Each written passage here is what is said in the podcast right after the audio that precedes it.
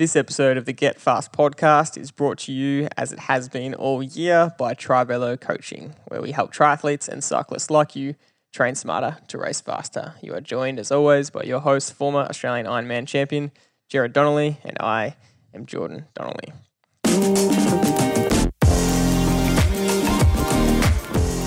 And in today's episode, we are reflecting on the year. It's one of my favorite episodes to do. We did it last year. Uh, I personally find so much value in reflecting on the year because you think back to what's happened and so much happens in 12 months of it. You know, everyone always says when it gets to Christmas time that the year has flown, but when you take the time to actually reflect and, and look back on what you've achieved, what you haven't achieved, what you've done, uh, you really find a lot of value. And um, whenever we sit down and do this, um, we write a list of 12 things, but often we come up with 30. And uh, this, yeah, that's why I really like this episode. So we'll get into it pretty quickly uh, because there's a lot to get through, and uh, it's one of my favorite conversations to have. And I would encourage a lot of people to do this in their personal life as well. Um, I do it every year. I've been doing it for a while, um, pretty much since I was an adult, and I just find a lot of value in yeah reflecting on the year, and it helps you set up the next year really well. So uh, we'll get into point number one of our 12 lessons of Christmas, the 12 lessons of 2020 from a Trivelo point of view.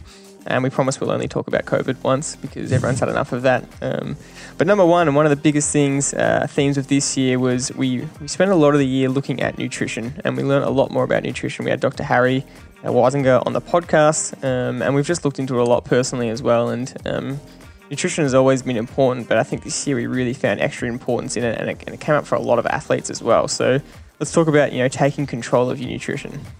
Yeah, it's really good to reflect uh, on the year, and, and it's great to get to get to the end of the year. Um, and a lot of people's mindset before we start talking about Harry, um, a lot of people's mindset. I've been quite intrigued um, throughout the year because it's it's been one of those years like no other. Um, uh, there's so many negative things in the world that have happened, um, and because of that, I I really believe, from my point of view, my perspective there's so many positive things have come out of these negative things. And we've said many times over the journey, for every negative thing, there is always a positive, and if you've just got to find it.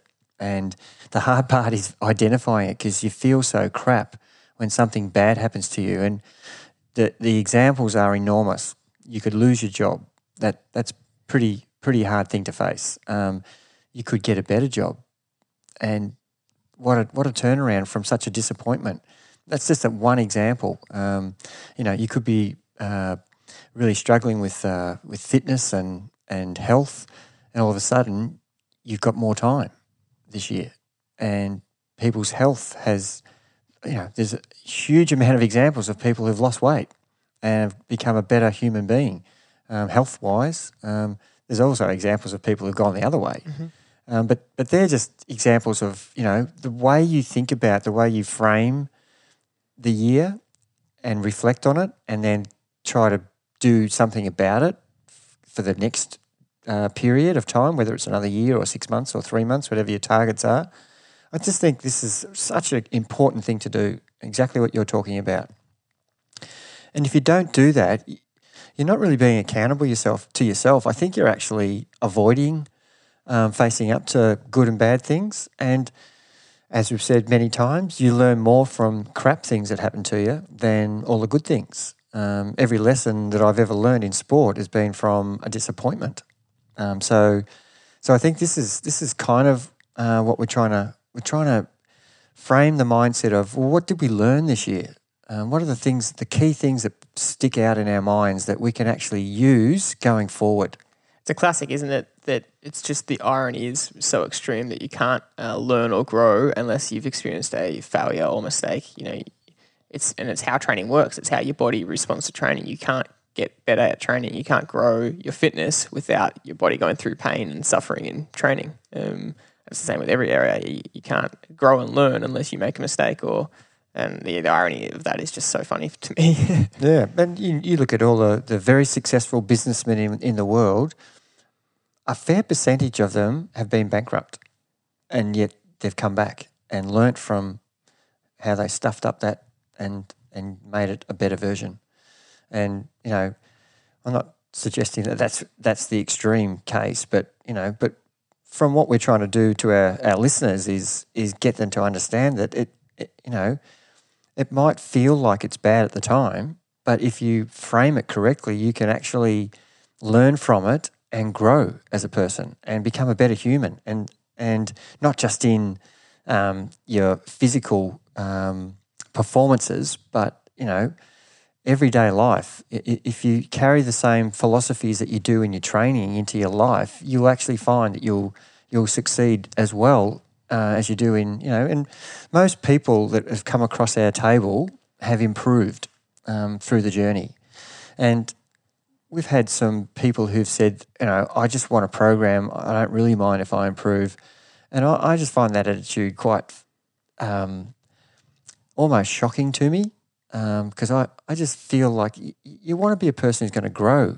um, as much as possible. And and I'll say to them, well, I can I can give you a program, but you will actually, without even trying, you will improve um, just by being consistent and having structure mm. and not doing anything else, just doing that. And you don't even have to train hard, but if you have some structure and some consistency, um, you you will progress uh, just the theme of kind of what we're talking about with with growth and challenge, and um, reminds me of one of my favorite quotes of all time, and it's um, "Hard times create strong men, strong men create good times, good times create weak men, weak men create hard times." Wow, it, mm. it, just circles around, and mm. it's just kind of the nature of how you go through things. When you're struggling, you learn a lot, and you really grow, and you be, mm. become stronger for it, and then mm. you actually have a good time, and then because you're having a good time, you kind of relax and ease off the pedal and then mm. oh you're in trouble again and then yeah that cycle it's um, it's fascinating isn't it yeah it's kind of the theme of, of what we're going to talk about today I guess so sorry to digress off the first point yeah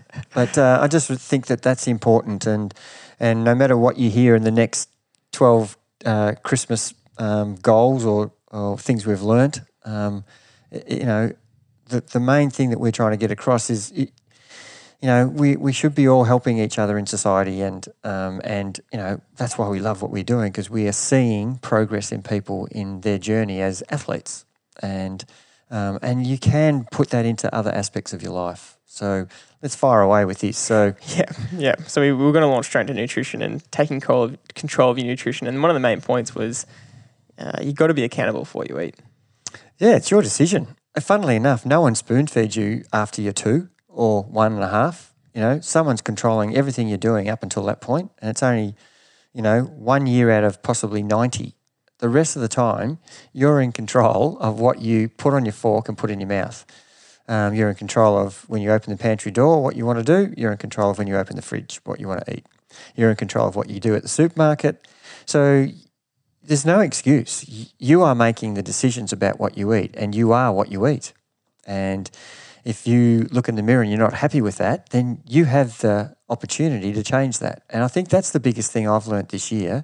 And it's actually two years for me since I've been on this journey um, through the help of Dr. Harry. Um, is is to understand that you know it's every decision you make has a consequence with food, and it's the same in everything in life. But but the the evidence in food is always there, isn't it? Um, you grow bigger as a person, uh, and a shape that you don't like, or you remain the shape that you do like, and and you're deciding um, what what food and the amount of food um, that you consume. It's an interesting topic because uh, the topic of weight has become taboo to a, to a point where you aren't allowed to comment on people's weight, and um, you know for for a reason. You don't want to shame people um, for their weight. We don't want to ever ever be in a position where people are getting put down or feel negative about themselves for what they're eating. Um, that's not what we're trying to do on the podcast at all. And it's it's it's a little bit of a hard position for us to be in because we're talking on a public forum and um, we we want to talk about this in a non-judgmental way, but. Mm. I was really impressed when Harry came on the podcast and um,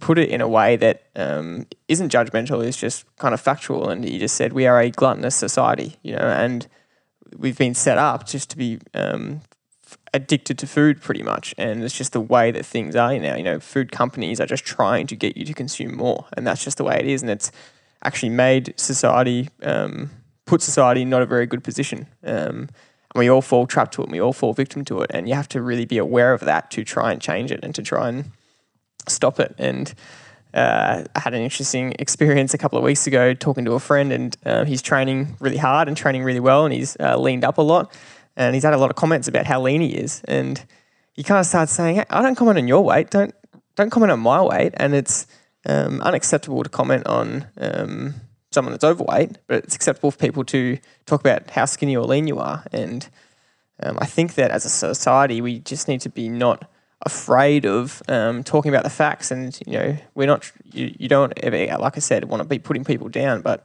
let's talk about what you were just saying before. Who's responsible for um, Yeah. your accountability, um, and let's try and approach it in a way that can help. And Yeah, not judgmental. Yeah. And, and that's the key. The difference is um, we're quick to judge everybody. We, we form opinions on what we see. And if we see an obese person, then we form an opinion straight away that they don't care. And we have no idea about anything to do with their, their history, their medical, anything to do with what's happened in their life, yet, we, yet we judge them. Um, and the same with someone who's the complete opposite, who's, who's not eating healthy and they're too lean, we straight away say, "Oh, there's a psychological problem there," um, which possibly is true. But but we're just judging people, and and that's that's not what we're saying here. We're we're trying to say that uh, if if if it's your desire to be a better athlete and and being a leaner athlete is going to help you achieve that, then that's what we're here to help you with, um, and to help you and guide you to understand what foods will help you. Um, uh, be it the at the race weight or training weight or living weight that you want to be, as compared to just you know going to eat, decide what you want to eat yourself. Um, so some guidance is what we're we're trying to get across. I think. Yeah, and to and to be honest, it wasn't you know we got Dr. Harry on to help with the guidance because he's the expert, but um, you know we were experimenting with ourselves, and um, you were experimenting with Dr. Harry just for your own you know well being, and you openly admitted on the podcast that you'd put on five or six kilos that you didn't want to, and um, you wanted to know how to get it off. So you, you know, firstly, you were just starting with yourself. You're not telling anyone else that they have to do it or, or need to do it. Um, but it just it he the big lesson around this nutrition was he really put the accountability on you and and said, yeah, we are a gluttonous society. We're addicted to food, um, and we have to stop that process. We have to break that pattern. Um, and for me, one of the most powerful things he said on the podcast was, uh, "How long can you go hungry for?" You know, because for most of us, we once we're hungry, within ten minutes we're eating, um, and that might not be a problem, but it's a problem when we're overeating. So you know that question really stuck with me. It's because so often you just you get hungry and you go straight to the cupboard to satisfy that hunger. And so I started challenging myself and saying, okay, if I'm hungry, how long can I go before I eat? Can I go two hours? It's so uncomfortable. C- can I go three hours? You know, and you find that you really can, and you can be more accountable for. Um, for your time of when you eat and what you eat, and you don't ha- just have to do it mindlessly and be, be kind of robotic about Yep. about it and do it unconsciously. But it is difficult, Jordan. Actually, we are talking about it at coffee after the ride this morning, funnily enough. Um, and as a society, we were taught to have three good meals a day. And I saw a documentary last night on intermittent fasting and how valuable it was uh, in um, not um, ending up with Western diseases. Um, and, you know, it was fascinating to hear another, you know, we were always seeing things on documentaries, but you know, it was it was certainly an eye opener. But uh, yeah, there's there's so much that we can learn from from understanding um, how to go about things and getting experts to help us along that journey has been fascinating. yeah, I guess we'll wrap up the, the number one point, and we you know we didn't want to start off um, with a controversial bang. We just wanted to really highlight the fact that uh, it was a big learning for us this year. You know about what you can do with your mind around food and and breaking habits that um, yeah create that gluttony, I guess. So point number two um, is, and I think this is, is going to be in line with a lot of the themes of these lessons. Is um, this year it was less about the training side, and a lot of these the biggest lessons were around other factors of, of life. And I think that's because of you know the pandemic. A lot of people had to stop and reassess a lot of their life. And, and number two was uh, what we learned this year about strength and conditioning, and uh, we'll call it body alignment because we did a lot of work this year on what's called tr- traditional strength and conditioning, but we had a different coach who um, has a bit of a different approach to it, and we're really excited for a lot of the Trivelo athletes who are going to get access to that you know, next year in 2021. But uh, that was a big eye opener for both of us um, to learn something different and really pay attention to that this year. Yeah, the one percenters I think is the theme of, of what we're talking about um, because we spoke so, so much this year about um, the training, you know, the actual day to day training sessions, and you know, if you're a runner, the running sessions. Um, but what did you do when you didn't have your runners on? You know, and as a cyclist, what did you do when you weren't on your bike? And and that's just often been left behind. And and today, that's kind of the, I think that's the theme of this is really, what are you doing um, to facilitate the improvement um, outside? It's almost like uh, the businessman who just works in his business 16, 18 hours a day and never works on his business. Mm. He's just in there working flat out, just you know. And he, I've had so many examples in my own career where as soon as I've stepped back, things have opened up and I can see a bigger picture. It's the same with this. Um, doing the, the things that are going to contribute to your improvement, such as um, strength and conditioning or the body alignment. And we have certainly been taught some lessons about um, how to do uh, exercises that are going to uh, enable you to hold form better as a swimmer, as a runner, as a rider. Um, and I think that's probably um, it in a nutshell. The word we would use that we learned is restore. You know, doing exercises outside of training that restore your body and allow you to keep training. And uh, the expert that we have on this that we're going to get on the podcast next year really talks about what you just said. You know, you're working your body so much, training, training, training. You're even working your body poorly when you're working um, at your office because you're sitting in a poor position. And you need to undo that somewhere. If you're not, your body's just going to get worse and worse. And so you need to actually be spending the time undoing that and balancing that out. And that was a really big key learning for us this year. Yeah, and there's so many examples of athletes who've had on podcasts. Actually, uh, the most recent one with Natalie, where she had a major uh, surgery on her hip, and she hasn't been injured since because she, during that period where she was recovering, her main focus was on never letting this happen to her again. And and you know, she was, you know, saying to extreme lengths how much time she spent uh, rehabbing um, continuously from that point on. It's not something she just did for that injury. It's something that she continues to do, and I think this is what we're trying to get across here. Um, it, I have so many athletes who get an injury and then they rehab it and then never do the rehab work again, and I'm saying to them, you need to do that for life now, so that this doesn't reoccur, because it occurred for a reason in the beginning. Poor body alignment, the muscles aren't working in in sync with each other, um, and you need to keep that going. You need to keep the flexibility, the suppleness, the strength, so that you can hold the form in the position you want to to compete well. Absolutely. Number three, another one percenter. Uh, something that you discovered this year is just how important sleep is. Yes, so much so that uh, I now have an Oura ring, which some people might say is a little bit over the top, but um, it's just reaffirmed in my mind that I already knew I wasn't getting enough sleep. Yeah. And it's now telling me each day that, you know, last night I had five hours 20. Admittedly, it was a training session that I had to get up at 3.55 for. But the fact is, I went to bed too late and I was watching that documentary we're talking about. Yep. and I ended up with five hours 20 sleep. And, and that's just not a good way to function each day. And you need to have more than that, uh, especially when you're training and working.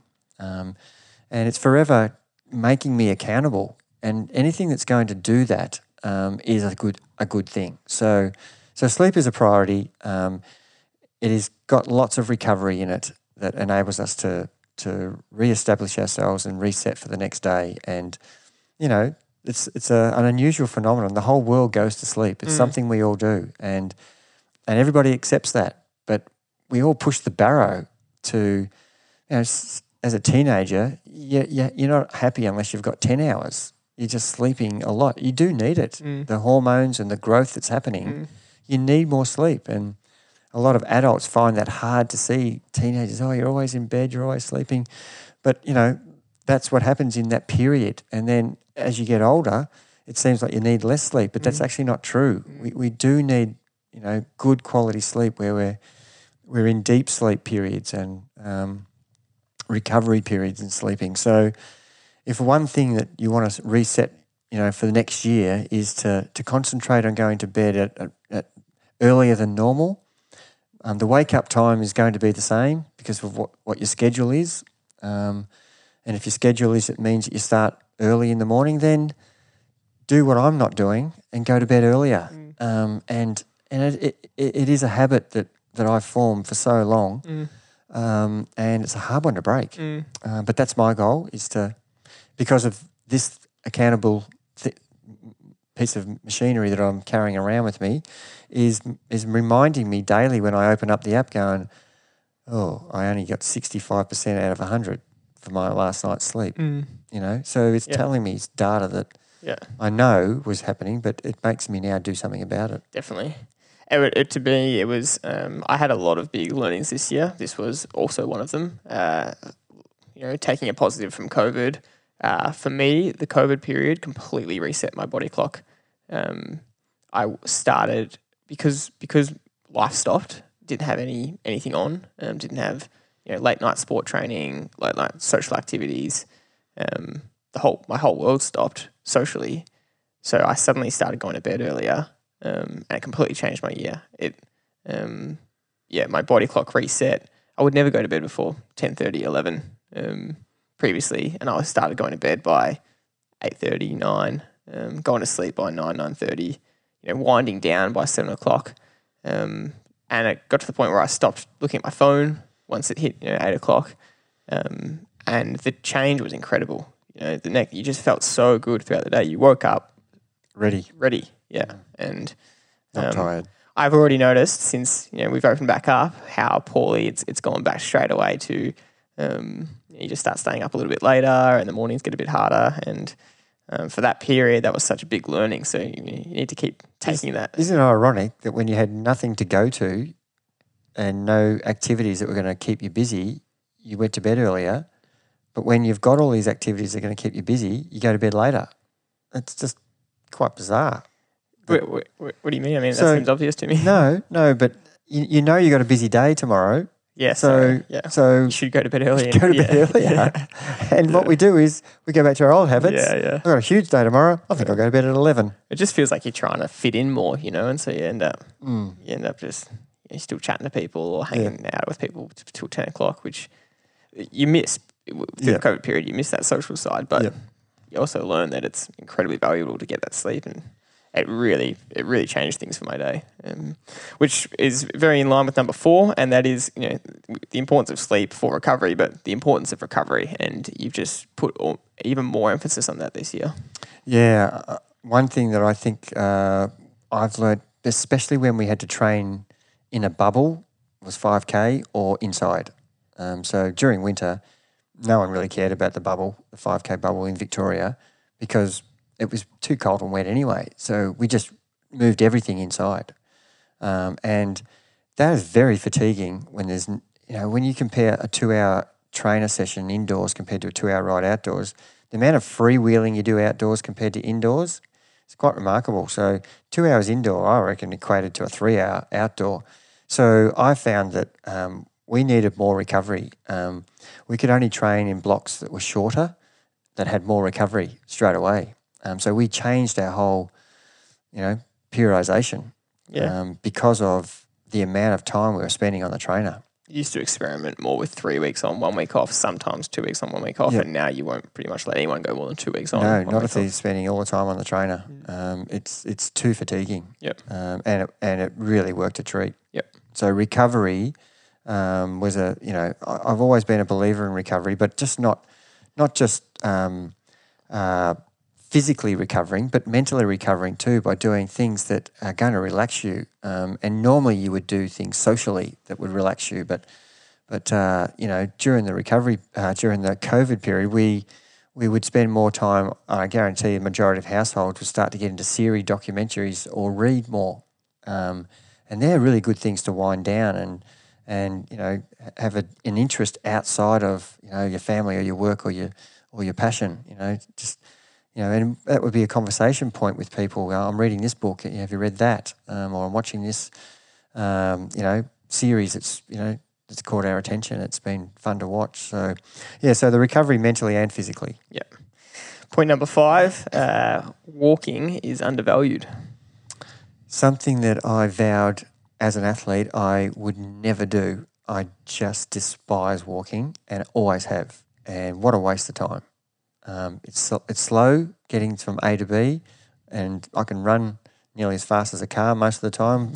if I was going, you know, around the up to the shops, etc., by the time you found a car park, I'd already be there. Um, so, so coming from a running background, walking is not something that I really embraced. But, um, but I found that this year um, it started off really because I saw Sky uh, cycling team was was part of their regime for training was they had to walk. That was that was a session Mm. every day. They had to walk, and and I just thought, well, what, what's what's this walking about? So kind of investigated a little bit about that, and um, and started doing it myself. And I was, you know, my big walks were five minutes at the start, ten minutes, um, and progressed to fifteen minutes. which is I think you know, if I remember correctly, it was a bit of a shock to you when you started walking. You went, "Wow, my body actually is quite incapable of walking," which Yep.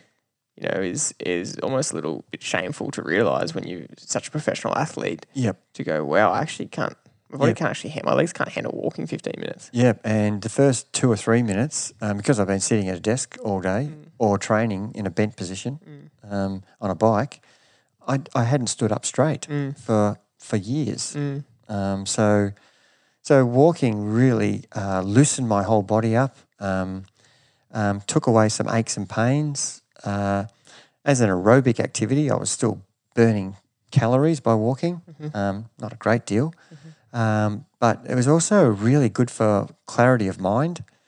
Um, I had so much thinking during that walking period. Um, if I was getting stuck in at the desk with with uh, whatever project I was working on, I, by the time I came back from the walk, I had a really good uh, uh, plan of, and I work, worked so effectively for the next two or three hours. Um, so making sure that that was part of my routine each day, and taking the dog for a walk was also an added bonus. The dog got got out as well, and uh, you know I really enjoyed taking the dog. You know, uh, as part of that routine, I felt like if I didn't go with the dog, I was you know cheating the dog a little bit. So, um, so there were so many good things about it, um, and you know you can do a walk around a, a 200 meter block if you wanted to. Um, you, you know, the worst extreme case is in a jail cell walking four steps up and down, but there's, there's evidence to prove that that can maintain fitness um, even in a minute space. So don't complain about doing a block that's you know not very big. Um, you don't have to go for two hour walks. Um, if you can progress and you've got time to go longer, then I advise that. Um, there's just so much benefit, so many positive things about walking. And that point you made about getting clarity, I think you would even say to me a couple of times, and you know that this is um, pretty BS. You'd say, I don't, I don't have time. I didn't have time to go for a walk today. And that's just totally untrue because you'll be more effective with breaks. And that is just proven beyond reasonable doubt that um, take a 15 minute break, you'll be sharper and much more effective and much more productive at your desk. Um, but we can get fall into the trap of thinking I've got so much to do, I just can't leave my desk. Um, but I think eventually you hit the point where you knew it was better for you no matter what. Yeah, the productivity thing was really, I think, the driving force for me because it was just too obvious to me. And look, I used to go for a ride to, to break it up, but you know, to go for a decent ride, I would always think, oh, it has to be at least an hour, Yeah. half an hour maybe. It's just, um, and the time it took you to get, ready, organised and and what what does it take to walk? Put your shoes on, Mm. open the door, and walk. Um, you know, and you know, if it's raining, you put an umbrella up. You, you, there's just no reason why you can't do it. Absolutely.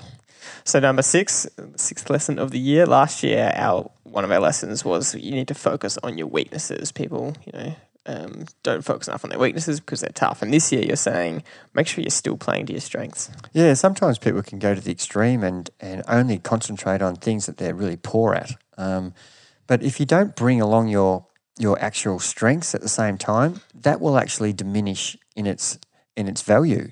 So, you know, I'm a big believer in everybody uh, training with a balance. Um, sure, your mind and focus is on things that you need to improve on, um, your hill climbing, or um, as a runner, you know, you're sprinting at the finish, or as a as a cyclist, you're, you're finishing sprint, um, positioning, you know, all those things that you that you're probably not a strength of yours, you know, um, obviously work on those things. But the things that you're good at, um, you know, particularly the races you choose, choose races that are going to um, uh, show off your strengths. don't choose races that are going to show up your weaknesses. Um, um, yeah, and you'll have a much more enjoyable experience. And, and you know, there's all obviously outliers. You know, Sean Wilkerson would be an example of a big, strong, heavy guy who needed to lose weight doing ball. That's an example we used this year.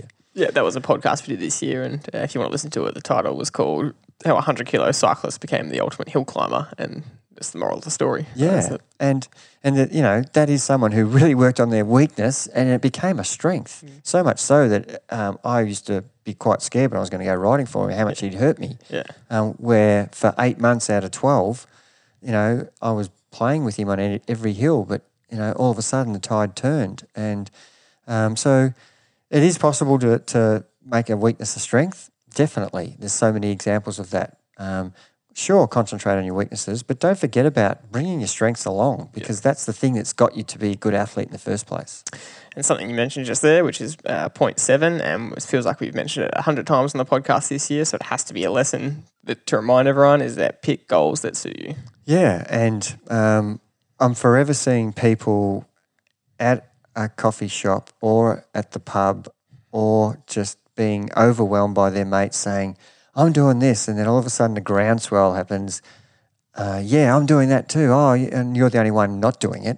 So, oh, okay, I'll do it. And then you happen to be picking Three Peaks, which is a 12 hour event, and you weigh 100 kilo. And that's going to be the worst day of your life. So, that's just one example of picking something that's that's got massive consequences to make it not enjoyable. Um, and and I'm a big believer in you know picking stuff that suits you. So um, so at the end of the day, uh, yeah, sure, be a part of that coffee shop, but have a say in. Listen, guys, is that really what we want to do? You know, bring some some common sense to the to, to the discussion, and not just pick the extremist thing that you can possibly think of. Is that what we're trying to prove here?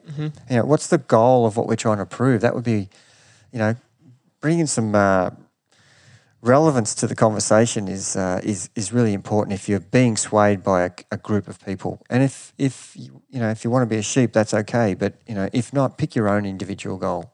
Absolutely. Lesson number eight, and I quote you on this one. You said this will be on the list every year forever, um, and that is consistency is still the king. Yep.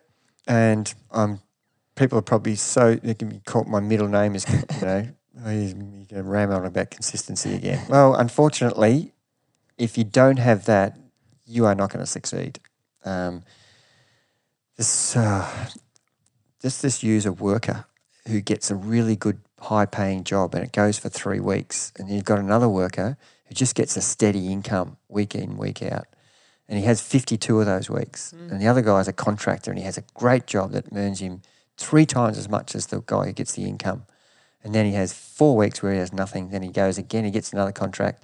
At the end of the year, the guy who's done 52 weeks might have earned 52,000, 1,000 a week. This other guy's had four contracts that add up to 32,000, but they were big paying contracts. But in between, he had nothing. Mm.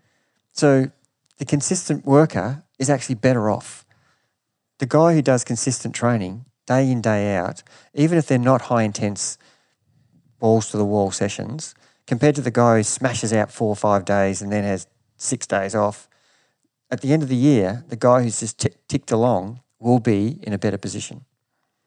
Perfect way to put it.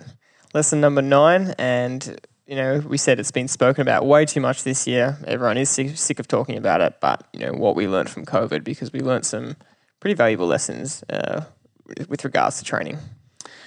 Yeah, where do you begin with COVID? Um, I just think we we undervalued the indoor aspect of training. We, I did probably. um, most people didn't want to do it because it sucked.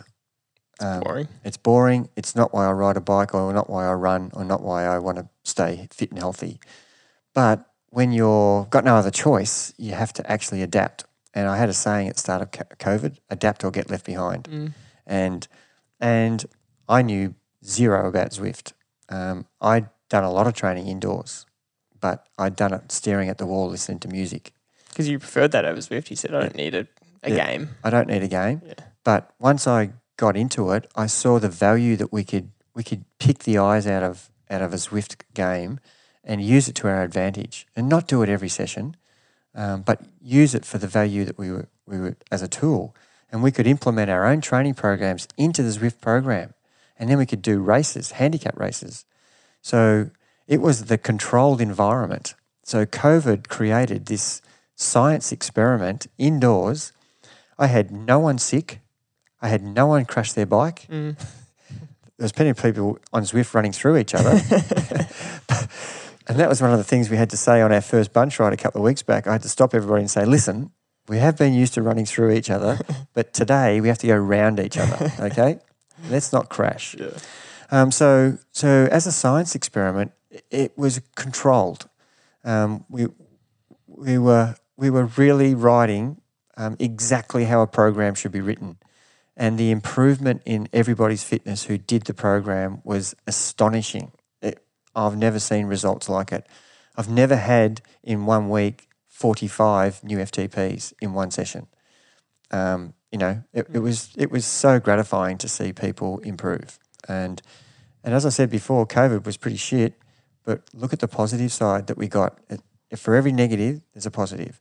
So we learnt that uh, indoor training isn't such a bad thing. And next year, when we have a winter, and if it's a normal year with no COVID, we won't hesitate if it's raining on a Saturday morning for a bunch ride to jump on our Zwift Saturday morning endurance session Mm. and get the same workout, same value, if not more. Mm-hmm. It's a perfect way to summarize it. Controlled training is awesome. I think that's how you said it. Yep. Yep.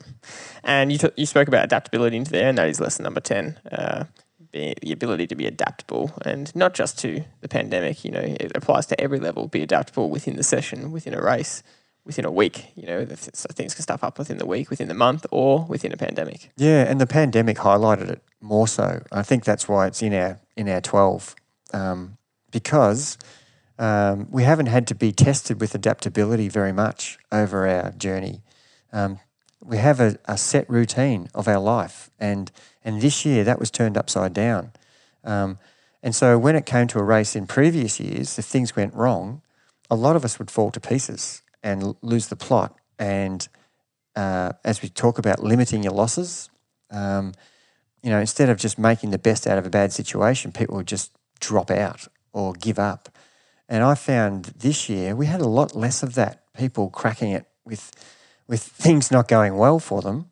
Um, in past years, people would lose the plot and not be adaptable and not try and make the best of a bad situation. And I think one thing COVID has done is is made us more adaptable because you think about every single thing we've had to do. You know, um, in families, look after our grandparents. We've had to think of ways t- so that they are not going to get sick, so they don't go to the shops. We've we've you know found ways to get food to them, to to Zoom video with them so they feel not lonely. Um, there's so many things that have happened that we've we've created a better life through this negative experience. Um, and uh, same with training. You know, we, we've we've really uh, adapted to a hundred things that have gone against us. Yet we've come out of it better athletes mm. um, with with worse conditions than we've ever experienced. We couldn't even go for an endurance ride more than an hour outside. What do we do? We ride three hours indoor and then do one hour outdoor, and we mm. still get four hours. Mm. If that's not an example of adaptability, I don't know what is. Um, you know, say you're only allowed to run for an hour and you're a triathlete. Well, you ride five hours indoor and then go and run one hour, and then you know at the, the next morning you do another hour, and then the next day you do another hour. So you end up at the end of the week with the same amount of hours that you're going to do, except it just has to be broken up a bit. Yep. Yep.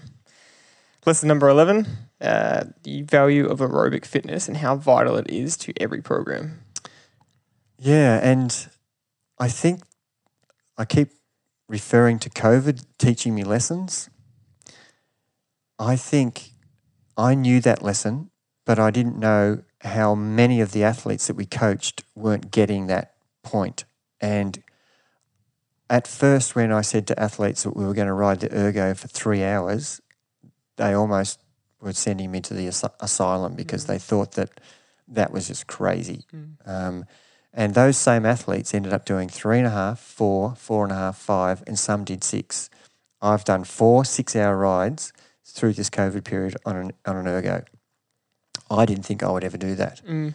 Um, but but you can do that, um, and and you need to do that. The aerobic fitness is one of the reasons why our athletes have improved with so many PBs. I know it's a controlled environment indoors, but we most of them were doing two, those two hard sessions indoors anyway during a normal period on a trainer. So what's changed? Well, the aerobicness, the aerobic fitness of the indoor training, where there's pressure on the pedals for two and three hours at a time, no traffic light, no coffee, just continuous riding with pressure on the pedals, where you might not be at your limit, but you are not uh, dropping your heart rate down. You're holding your heart rate at a, at a period where you're just building this engine. Um, and those Saturday morning endurance rides, they had hard bits in them, but the majority of the ride was at 75% with hard bits in it. So two to three hours of 75% pressure on the pedals, no stopping, and then throw in a 110% for a minute here and there. Boy, you know, what a difference our aerobic fitness uh, gained from that COVID experience. And from a triathlete perspective, we had a lot of triathletes this year smashing their running PBs without any interval training, you know, especially through the COVID period. A a lot were just on maintenance programs or base programs, not doing high intensity interval sessions, doing um, base training, aerobic training, yet still improving their five or 10 kilometer time trials, which is an experiment in itself, which, which pr- proves exactly what you're saying. Yeah, and uh, people think aerobic fitness is long runs. Well, aerobic fitness is easy runs, and um, it can be long, but it's not with intensity. You know, anaerobic fitness is with intensity. Aerobic fitness is um, a pace that's sustainable for a long time, but you can do and get gains in aerobic fitness for thirty minutes. Our final lesson for the year um, is discipline. And we just learn a lot of lessons about discipline, and it kind of ties in with our very first point about food. But um, it ties in for a lot of things we've learned this year. Discipline with um, you know your walking and your one percenters and and your food. And uh, we spoke about it a lot throughout the year, especially when we did the podcast on what I said is um, one of the best books I've ever read, and definitely a life changing book uh, was David Goggins' book "Can't Hurt Me," and it was if you didn't listen to the podcast, it was just an extreme example of how how um, mentally tough we can be, how much more mentally tough we can be than we realize when we're put in situations where we have to be, um, and how much more we can discipline our mindsets. And that was quite a big learning for for a range of reasons this year. Yeah, some of the stories you've told me from that book, which I should get to read, um, the examples he gave, uh, the particular one you were talking about off air was um, when they were in the freezing cold water. Talk about that and talk about how that relates to what we're talking about. I don't know if you need to read the book, because I reckon I've reiterated every story to you. But um, we were talking about the fact that um, our minds are conditioned to seek comfort, and we we're always looking to, to go for the comfortable option. And his his whole goal with life is to find the uncomfortable option, which is so hard to do. And uh, when he was in his Navy SEALs training, they they put them through some gruesome stuff. But one of the examples was they would put them in the freezing cold water and make them do sit ups for hours on end because they wanted people to pull out, and they would just make them sit there until they were hypothermic and shaking. Um, they just wanted to be as cold as possible, so they'd pull out, and the guys around him would be suffering and they couldn't cope with it, and they would pull out. Or some guys were really mentally strong and they'd have strategies to get through it and strategies to pretend it wasn't cold. Or uh, and he was um, so crazy that he would he wasn't looking for strategies to make it easier. He wanted to make it harder, and he would he would sit there saying, "I wish it got colder." You know, I don't want it to get warmer. I want it to get colder. Um, and that's just him seeking that discomfort. And to me, that is just so telling for you know what we're capable of um, in so many things. And I apply it to my own life. Uh, even you know, as soon as you wake up, you're seeking comfort. And we spoke about how when your alarm goes off, the first thing you want to do is turn it off. Um, and it's so hard to just not turn it off and just get up. And um, it's just an example of straight away in the day, like you, are you choosing the comfortable option or are you trying to discipline your mind to become stronger and choose the uncomfortable option? And that's why I spoke about with the food thing, you know, you know how long can I be hungry for? You know, could, I, could I last six hours if I had to? Um, and it's just a game that I, I find really valuable in, in, in And people would ask, well, why would you want to do that to yourself? Yeah. Why, why are you making your life so difficult? What do you say to that? Well, this is a, this is probably the biggest learning and why I think it's so valuable is because when you can do that, it gives you belief that you can you can do anything that you're trying to do. Um, it conditions you to have belief in yourself about what you can do.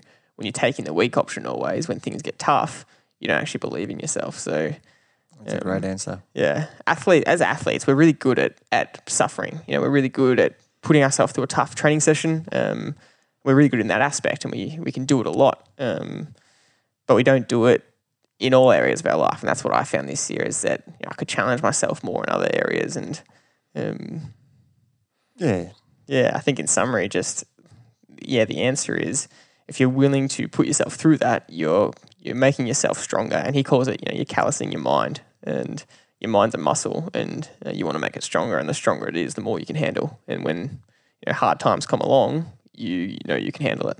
So, yeah, fantastic. Um, I, I think that sums up um, a lot of what we've learned this year. Is is um, you know the adaptability and the consistency and the mindset. Um, if if you allow t- yourself to take the easy option once, there's more likely that you'll continue to do it. And we we do do that as humans. Um, once we've had an experience, um, we'll replicate it because because that was the easy way out of it, and not necessarily the most beneficial outcome that we want to achieve. But um, you know, there's decisions you make all the time, um, and it's and it's based around this point of discipline. Um, you don't want to live your life, you know, like being a hard ass the whole time, you know.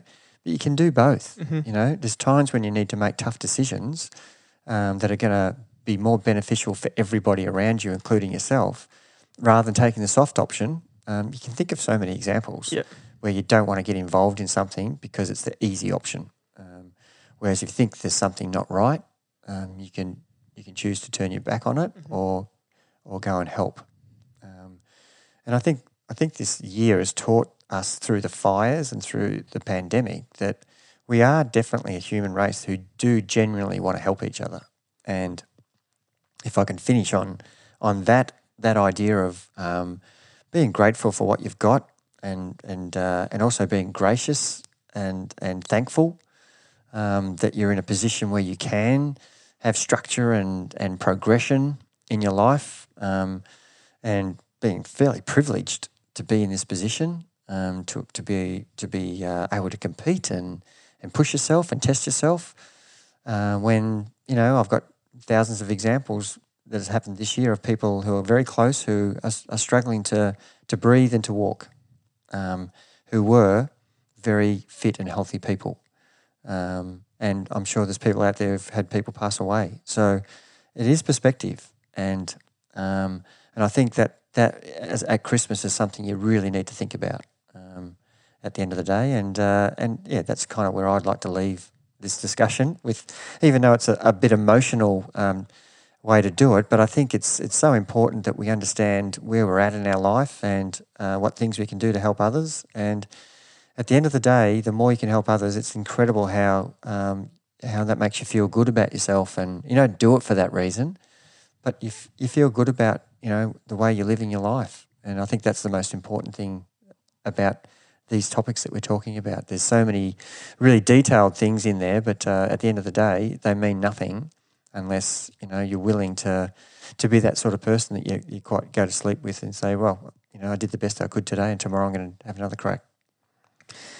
really powerful way to finish. Well, that is it for this year from Travelo Coaching. Thank you very much for listening. Thank you for listening all year. If you've tuned in, uh, we really appreciate it, and uh, we hope we've helped you in some way. That's, like you said, is the goal of this podcast. Uh, I do get a lot of enjoyment when people email us or uh, message us or just tell us on a ride that um, they love the podcast. Um, and yeah, we hope we can keep bringing it to you in 2021. It's uh, that's it for this year. Merry Christmas from us. Happy New Year. Enjoy the holiday period. Um, we'll have a couple of weeks break and we'll be back in the first week of January with a new podcast and ready for 2021. Look forward to it. Thanks very much for listening. We'll see you next time.